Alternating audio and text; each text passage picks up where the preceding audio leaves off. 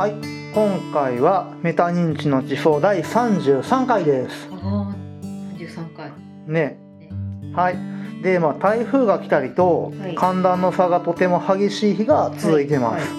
で、まあ知人の中にもね、はい。風邪をひいたり体調を崩してしまった人が多くいるので、まあお聞きの皆さんもね、体調管理に気をつけてほしいなと思います。そうですね。な頭痛がしてたりとか。ねえ勉強教えてくれてるお師匠も風邪ひいたし同じ部署のお兄ちゃんも声出えへんようで今日薬飲んでたから、まあ、今回はね、はいこの労働経済白書厚生労働白書っていうものについてはい。お話をしていきたいと思いますはい。メタ認知の地方はうろ覚えの知識を正しい知識で上書き保存していくラジオです伝統的な価値観を愛するゆきと。知識のつまみ食いが大好き総一郎でお送りしていますメタ認知の地方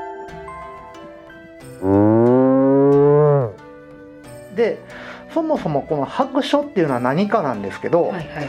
この厚生労働行政の現状や今後の見通しなどについて広く国民に伝えることを目的に取りまとめていてで令和4年度ははい。平成13年の発刊から数えて21冊目になるそうです。長い多いで。ねまあでも意外と途中からっていうかさあ平成13年ぐらいからしか出てないんやっていうのはちょっとあの労驚きかな。働問題がその結構その問題化されてきた面というか特に社会定義としてうん。あのもそのもうちょっと考えようねとかうん。なんかいろんなことが変わってきたんじゃないかな多ね。で、まあ、この試験問題でね内容について出題されることが多いので、うんうんうん。ちょっと今回はねこの地元の図書館うんうんでこの厚生労働白書を借りてみました、うんうんうんで大体ねこれページ数が500ページぐらいうんで中にはねこのコラムとかこう写真がね結構いろいろ載ってて読みやすそう。うんでこの最後のページを開くとねこうやって。日本で起こる1日の紹介っていうんで生まれてくる子どもの数すごいね。ね成人のね平均野菜摂取量とかあ書いてある。そうそう。あと結婚する人の数。うん。で入院している人の数。あと犯罪者の推移とかも書いてある。怖い怖い怖い。ねえ。これ文章自体もね随分読みやすく書かれてるのでうん。例えるなら中高生向けの保険の教科書がまあ一番近いのかなと思いました。いやでも読まへんでしょ。いや真面目な子は読むんやろこういうの。いや労働白書ろ労働って何で学ぶ？え社会？高校生向けた倫理とかあるかもしれんけど、うん。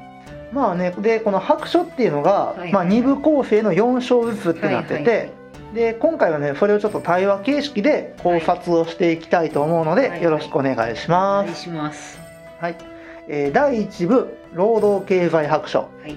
はい、1章は労働力需給の展望です。うん日本ははい。2065年にん。総人口が9000万人を下回りうんうん。高齢化率は38%になることが想定されてます。すごい。すごいよね。でコロナを経てうん。社会が大きく変わったこともあるんですけどうん。ここで、まあ、コメンテーターのねゆきさんにお話を伺いたいと思います。うんうんうん工場の生産ラインやうん。セルフレジの普及などで定まった形の業務を行う人材のニーズは減少してます。ただ企業がビジネス環境の変化に対応してデータとデジタル技術を活用するうん。デジタルトランスフォーメーションが進むと簡易業務の AI 化ロボットの置き換えが加速していくとされていますで今後日本の社会経済を取り巻く技術革新についてどのような想定がされるのかを聞いてみたいと思います。想定あの私は、うん。その技術革新は日本の社会と経済にとってうん。大きなチャンスであると考えます、はいはいはい。まあ、デジタルトランスフォーメーションが進むことで生産性とか競争力がうん。向上して、あの新たなビジネスモデルとかサービスが生まれる可能性があると思います。あとね、うん。あのテレワークとかオンラインのうん。教育などが広がってきて働き方や学び方多様化がうん。あ促進されました。はいはいはその技術革新には課題もあっていうん。あの簡易業務の AI 化やロボットの置き換えが加速することでうん。雇用の構造が変わったりとかはいはい雇用構は造が変化して、うん。一部の人に人材例えばその今 IT を学んでる人とか技術者とかにいうんあー需要が集中するかもしれない。全部ロボットにしました。全部そのデジタル化でしました。でなんか今でもそのマイナンバーの問題で起こってるけどうん。例えば違う人の口座になんか同姓同名の人のなんか情報が入れてましたとか。はいはいあったね事件がね。子供のなんかなんでそんなこと起きんのと思うんだけどな。子供のなんか給付金がうん。親の口座に入ってましたとか、子供の給付金も親の口座に入るよ。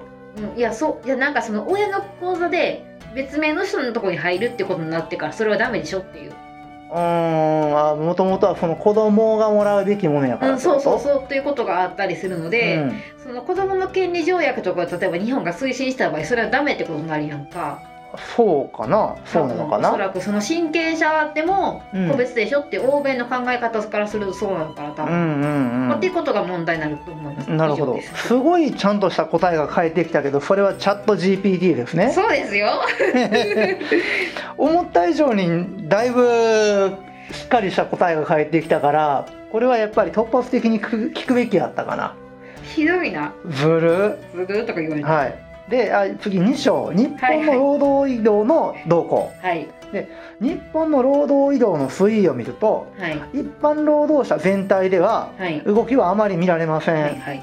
で2020年ではうん。1000人以上の企業規模の会社でもうん。転職者が半数以上を占めており、うん。新卒からのプロパー社員の割合は半数以下となっているそうです。ね、でコロナウイルスの影響うでん。製造小売生活関連サービスうん。娯楽業は減少傾向でうん。情報通信社会保障福祉では女性の入職者が増えているそうです。あ結構増えてるんや。ね、で男女別では女性はね情報通信業、で男性は運輸業郵送業の入職者が増えました。うん。うん。ね転職理由としてはうん。会社都合の解雇っていうのがあんまり見られずに、賃金労働条件の向上などが理由として上がっていて、で女性では自分の技術、ん。能力が活かせるからと転職する人が増えてます、で、まあ、今後ねこの女性の社会進出っていうのは、うん。より注目されていく課題だとは思うんですけども、じゃあ企業にとって何が求められるのか、うん。コメンテーターのゆきさんに意見を伺いたいと思います。なんかそのえー総理の名前なんたらあ岸田さんな？岸田さんが異次元の少子化対策って言ってるのを聞いて言ったんね。むちゃくちゃやなと思ったんですけど、うん。でもとっても必要なことがあってまずうん。あの女性に対してその未だに根強い教育はいらないっていう人がいると思うんです。おるかね。と思う多分。そのであと採用とか昇進で例えばその、役職とかを付与する際に女性は例えば産休があるからとかあっていう理由で例えばそのうんうん一旦ストップかかったりとか。うん、そうやでね。ただその例えば実態とか取るとその一回そのキャリアから外れるやん、うんうんうん。そうなるとその同等の機会を得られることができない。うんうんうんうん。で一回キャリアストップしてもう一回やろうとすると結局その他の人が誰もいない。そういうことをした人が、この社会では。で大体の人って結局何かするがあるっていうかっていうとその人が優秀な女性やったら、うん。自分で立ち会社立ち上げて、うん。女性だけの会社を作ってしまうと。ってことは会社から優秀な女性を逃がさないためにもうん。ちゃんと女性のキャリアをしっかりやってあげること。はいはいはいはいはいはいはいで2つ目はやっぱりその男の人も育児に参加しようって、これまでの考えもそうやねんけど、うん。とにかく一回育児をしてみよう岸田総理みたいに勉強しようじゃなくて。ね あの人育休取ってないもんねもうおじいちゃんやから。おじいちゃんやからそのだからそのおじいちゃんの考えを置いといていいと思うんやんか、うん。その一回ね本当にパパパパがその一回1ヶ月か2ヶ月でもいいから1年ぐらい取って。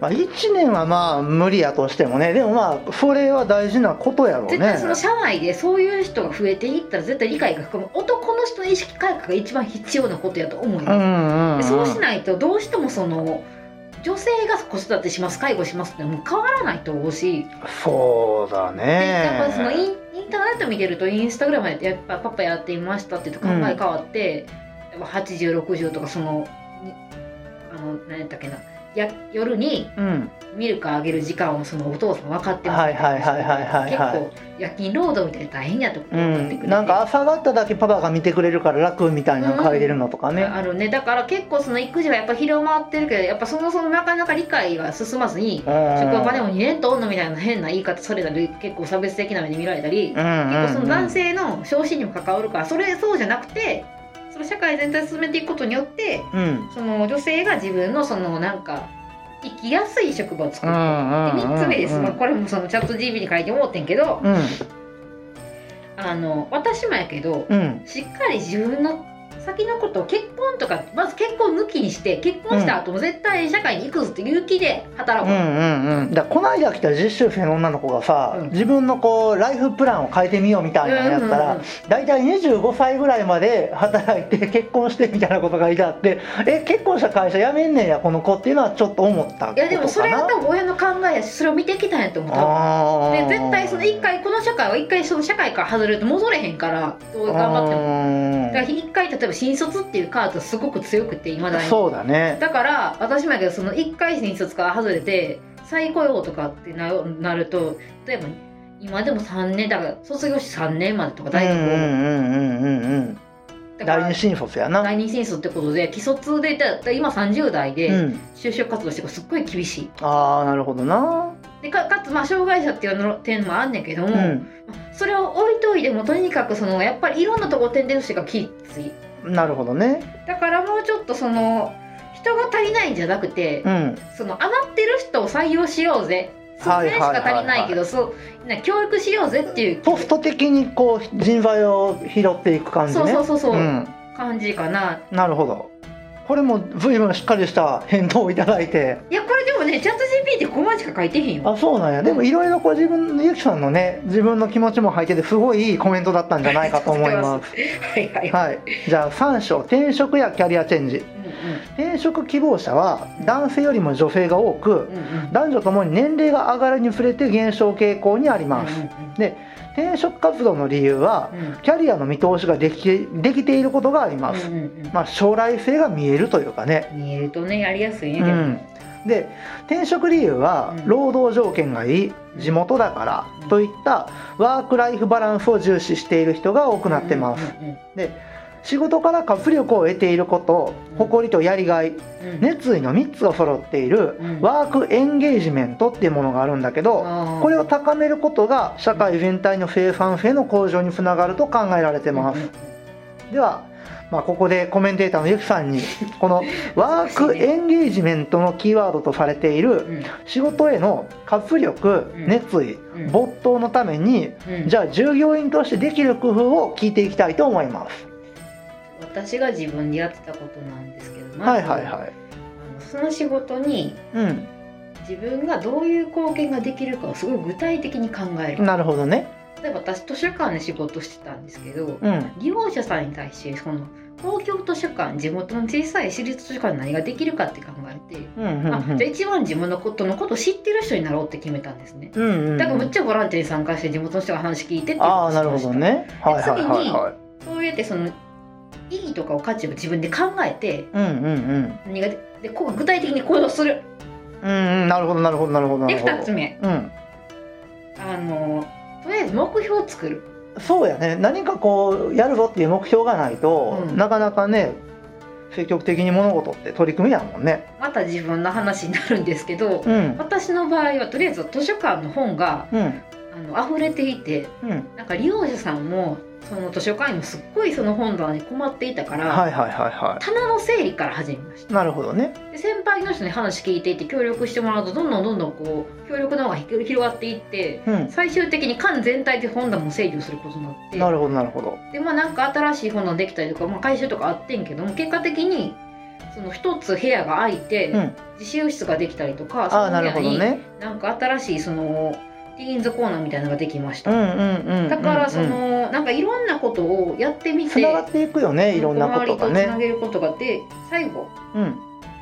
まあ、さっきのことなんですけどとりあえず仕事に関することはうん。上司と相談して仲良くしていきましょうあ大事です。なるほどね。人間関係と積極性とあとは目標を決めることやね。そう。で,、まあ、でそれによってこう上司が高評を超えたらやっぱモチベーションが上がるそうだねいろんなことがやっぱつながってくると思うから、うんうんまあ、どれがかけてもねなんかなかなかこう難しいところもあるだろうし、ね、とてもいい意見だったと思います。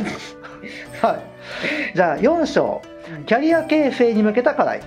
でキャリアコンサルティングを受けた人はうん自分で職業生活設計を考えていきたいと考える傾向にあります。うんうんでキャリアコンサルティングを受けると主体性が高まってキャリアチェンジも活発に行っているようです。うん。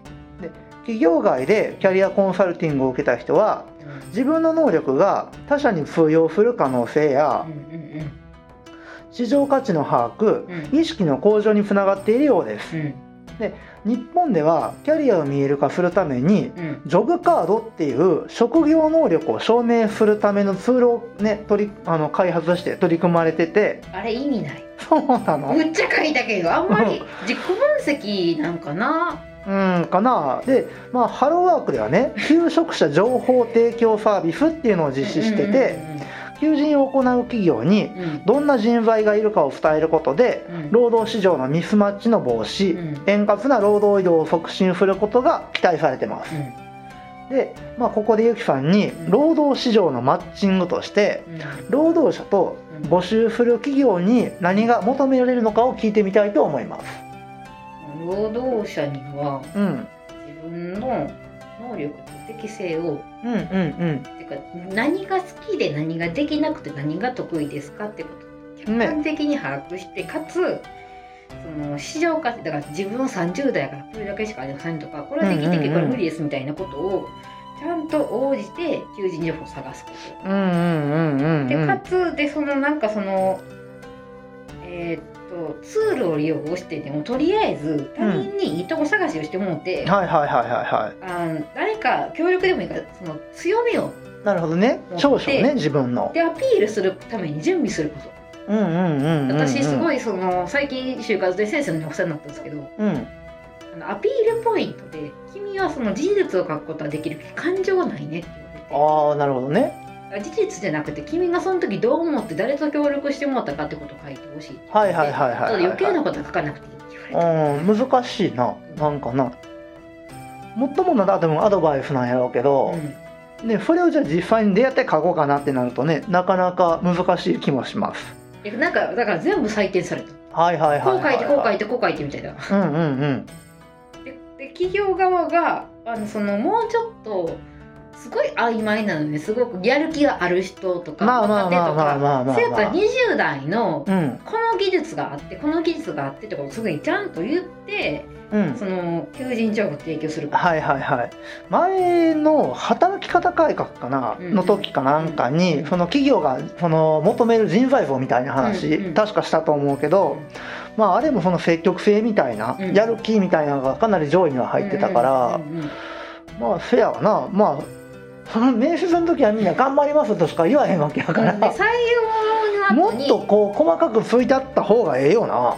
でかつそのなんていうの結局さ入ってもうん。やる気とかっていうとこって結局肉体労働系なのにね。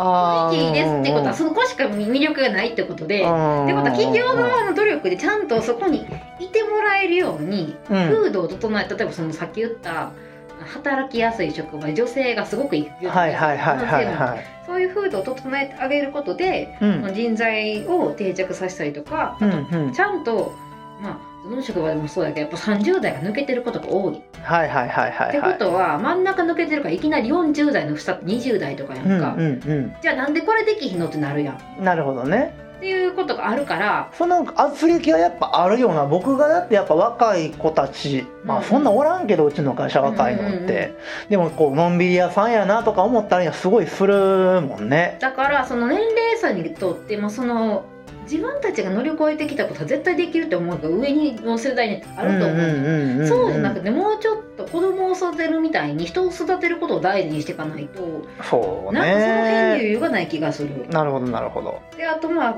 行政とか政府のやることとしてうんもうちょっとそのあのなんていうのかな雇用形態とか労働条件多様化に対してうん法の規制を緩くしてあげることなるほどなるほど。なんか例えばその前変わったけどそのひ3時間以上のパートさんもなんか他に入れるんやった。あ社保の適用ね。そうそういうこともあるけど、そういいうことを増やしてあげてることとあと130万の壁をなくしてあげるとか、うんうんうんうん。せめてもっと200万の壁にしてあげたら、まあねそれはよく言われるようね、ん。はいありがとうございます。はい。はい。なんか長い、いえいえ。はいじゃあ第2部厚生労働白書です。はい。で第1章社会保障制度2020年ではうん。社会保障給付費の総額は132兆円、前年度比で2.5%増加しました、うん。医療がそのうち32%うん。年金が42%うん。福祉が33%を占めてます。うん社会保障の役割はうん。個人の力だけで備えることに限界があるうん。生活上のリスクに対してうん。社会全体で国民の生涯にわたる生活を守っていくことっていうふうにされてます。もう守ることそう。で社会保障の機能はうん。1人生のリスクに対応して国民生活の安定を実現するためのうん。生活安定向上。うんうん2番は社会全体でうん低所得者への生活を支える所得再分配機能。うん。で3番は経済変動の国民生活の影響を緩和してうん。経済成長を支える経済の安定です。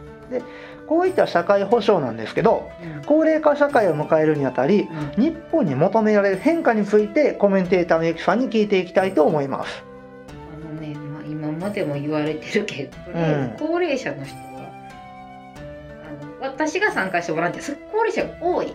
あおじさんおばあさん増えてきとんねやで多いわな。とりあえず暇なんやでおじさんおばあさんらは。そうそうそうもうちょっと働き会とかボランティア活動を推進して、うん。例えばそのおじいちゃんが畑を教えるとかっていう企画をはいはいはいはいはいってことをするあとそのでかつで孤独な人がいるからその一方でやっぱり、病気あったりとかで、その人たちとそのもうちょっと子供たちを交流する時間を増やす、そので介護とか医療とかサービスを充実させてあのなんていうの一人で生きていける高齢者をなるほどな。でもそのお年寄りたちの知識の棚卸しって絶対大事だと思うのよ世代結間で分配をする、あのぶつ切れになってるやん。今各なん各家族化で。うん、だって絶対すごいおじいちゃんおるわけやんか、うん、だから今でも私の知り合いとかのすごいスーパーおじいさんいててお,、ん。おじいちゃんがおじいちゃんにパソコン教えますはいはいはい。じゃあこの間さテレビでさ、うん。なんか65だかのおじいさんがさ、う名古屋からちょっと離れた岐阜の山こうってさ、うん。一人で木こりみたいなことは知恵立てようと思ったやんか。あんなあんなおじいさんがおるんやからさ日本には で そういうことはすごい大事だと思います。あとまあで2つ目3つ目として、あの少子化が進むとね、うん。まあ、その結局さお金がなくなるやんか。なくなる。せやからもうちょっとその例えば一人で子供を産んでしまう女性がいるとするやん、はいはいはいそのは子たちを助ける制度を作ってあげるとかね。いうんうんであとそのそもそもでそのお父さんがいてうんうん。未熟な、まあ、お女性がいてのはあると思うけどその特別出産をできる施設を増やすとか、はいはいはいはい。そのとにかくその里親制度を増やすとうか、んうん。その、うんまあ気軽に埋める環境ってそうことやな。そうね気軽に埋めてやしそれからもうちょっとそのやっぱり女性の働き方も関係するけど産んでうん。育てるのにもっとお金減らすとかね。あーまあね。でかつ今の社会ってすごい不安定やんか、うん。殺人とか多いし。まあそれはな治安屋でまたちょっとあれやけど。そう結局低賃金になってったらさ低なんかで低所得者層に子供が増えてってってなるから結局悪い。負のスパイラルに陥っちゃうってこと？うん。やからもうちょっとそのちゃんと社会的なインフラ増やしてあげたりとか、その病院施設になんか特別出産を増やしてあげる同じことなんで、でうんうんうん。最後にあの全今の社会保障制度も高齢者が中心で、うんあのすっごい結局じいちゃんにむっちゃお金かけまあ、はいはい働いてくれてるからじいちゃんにお金かけるのは分かんないけど、うん。若者を大事にしましょうとか、選挙で若者から票取れへんからじいちゃんに結局声がいっちゃうの、それは昔からよく言われるよでねそこでもう全体的にうん。もう分配をなくしてしまって8割負担3割やったらもう5割負担みんなで5割負担にしちゃうとか。ああなるほどな。あんまよくないと思うけど、うんうんうん。うんもうなんかそこだけ共産主義を取り入れるみたいなはいはいはい。まあでも車庫高いからな、うんうん。はい。ということでまあはい。次2章。はい。医療介護制度。はい。2025年にははい。段階の世代が全て75歳以上となり 5.5人に1人が75歳以上の高齢者になります。やだわ。めっちゃ女。でまた高齢者の5人に1人700万人が認知症になるとされています。そうなんや。そうそうそう。で認知症になるのを遅らせ進行を穏やかにするためにうん。認知症の方家族の視点を重視しながらうん矯正予防を目的とした対策が行われています。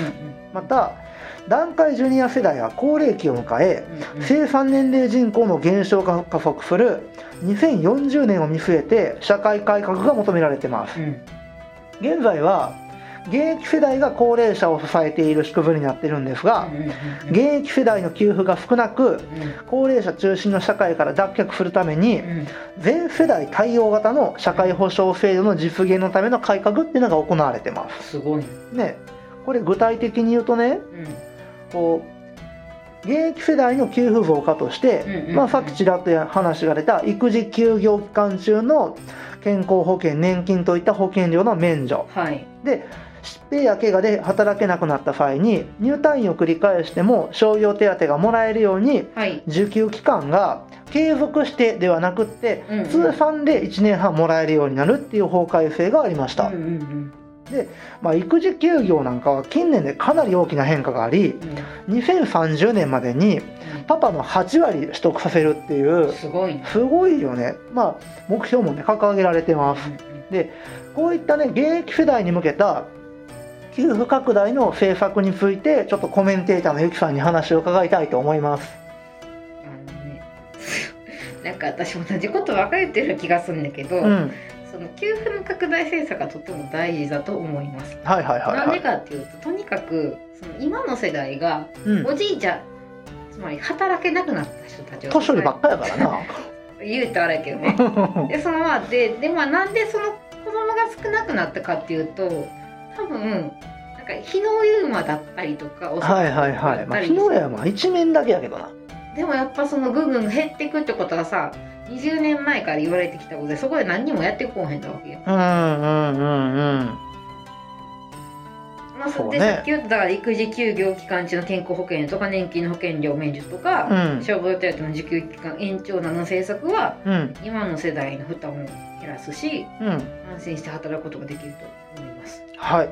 であとまあそのうんこれも同じやねんけど。もうん。うちょっとね男の人が育児休業取りやすいって。あせやな。まあそれに尽きるよなそこはうん、なんな、か結局あやっぱ取るんってなるところはあるよ、うんやっぱそこで。長いこと変えてけえへんし、いやでもさ取ったら多分子供への接し方変わると思う、うん、家庭内だよなそらねだからそのお父さん嫌いとか臭いとかあっち行けっていう。それでもバブバブやからさ。いやい1や年半までしか取れられやんから。いやなんかそのな私ずっとお父さんのこと見てきたけどそんなこと思ったことない全然。うんうんうん。お父さんすごいなって思うもんなんか。お父さんいろいろできるからね。まあまあそれもそうやけどなんかやっぱ働いてる人ってすごいなって思うから、うんうんうん。逆にそれはお母さんに対してあんま思ったことなくて。うんうん、うん、だからお母さんにもうちょっとその機会を与えてあげたらバブバブの時とかにうん。母もすごい文句言ってたけどお父さん全然来てくれなかった。とまあそらな。そういう時代やしな。そういう労働条件とか時間とかその人の考え方を柔軟になるほど制度として整えていかないと結はい。局なんか経済成長しない。なるほど。このまま衰退していくと思います。はい。ありがとうございます。じゃあ最後3章公的年金制度。はい。公的年金の被保険者数ははい。6700万人となっており、前年に比べて27万人減少しました、うんうん厚生年金の受給者数受給者数は3600万人でうん。前年度から6万人の増加。国民年金の受給者数はうん。3600万人。これも一緒ですね。うん。18万人の増加。うん。年金の給付状況としては全人口の3割である4000万人に公的年金の受給権があります。うん高齢者世帯では収入の6割を公的年金が占めておりうん5割の世帯が年金収入のみで暮らしています。企業年金個人年金の必要性が高まっておりうん。確定拠出年金の加入可能年齢の引き上げやうん。受給開始年齢の選択肢の拡大うん。中小企業向けの企業型 DC 加入要件の緩和といった改正がありました。うん。で老齢年金も個人で工夫をすることで額の増大ができる時代となっています、うん。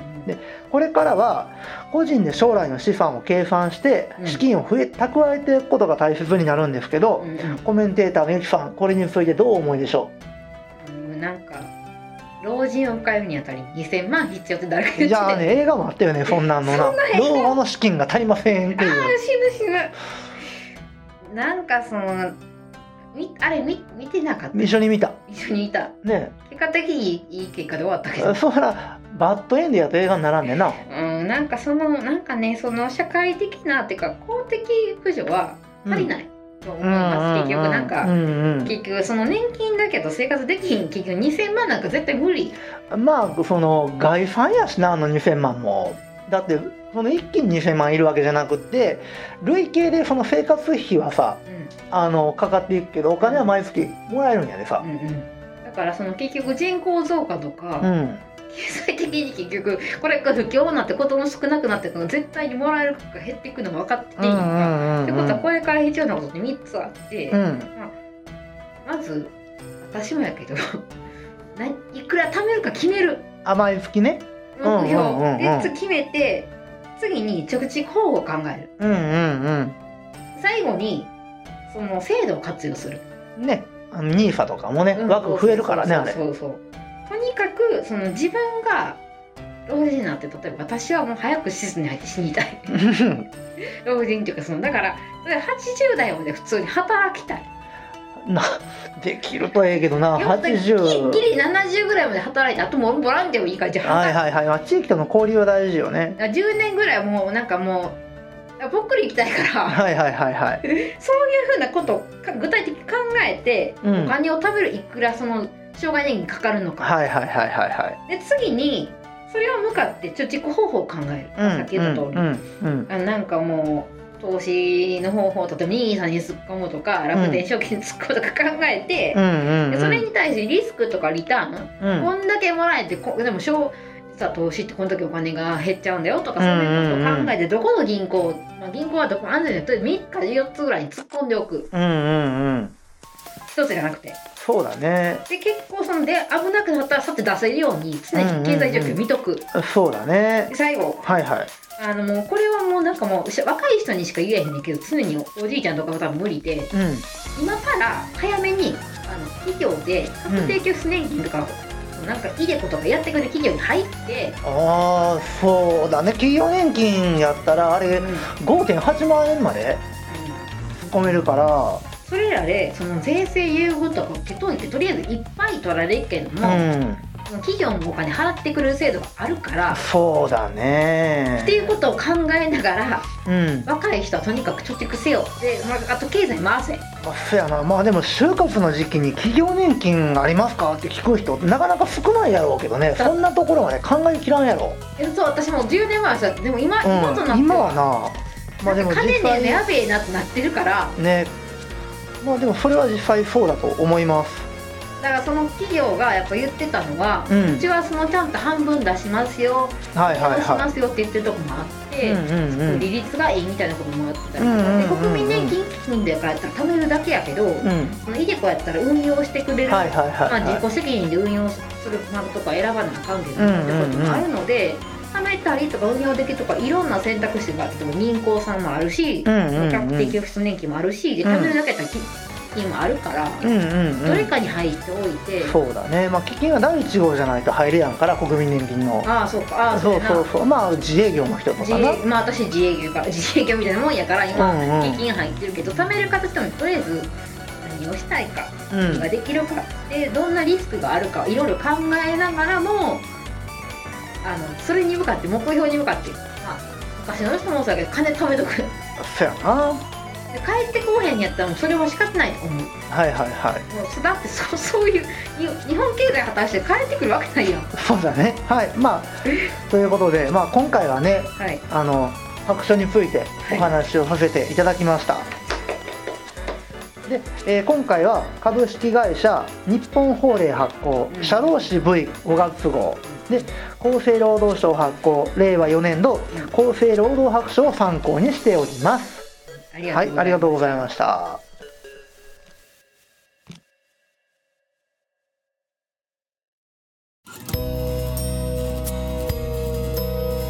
番組では取り上げてほしい内容ご意見ご感想を募集しておりますツイッターアカウント「アットマークそう1109」もしくはツイッターより「ハッシュタグメタ認知の地方」をご検索ください。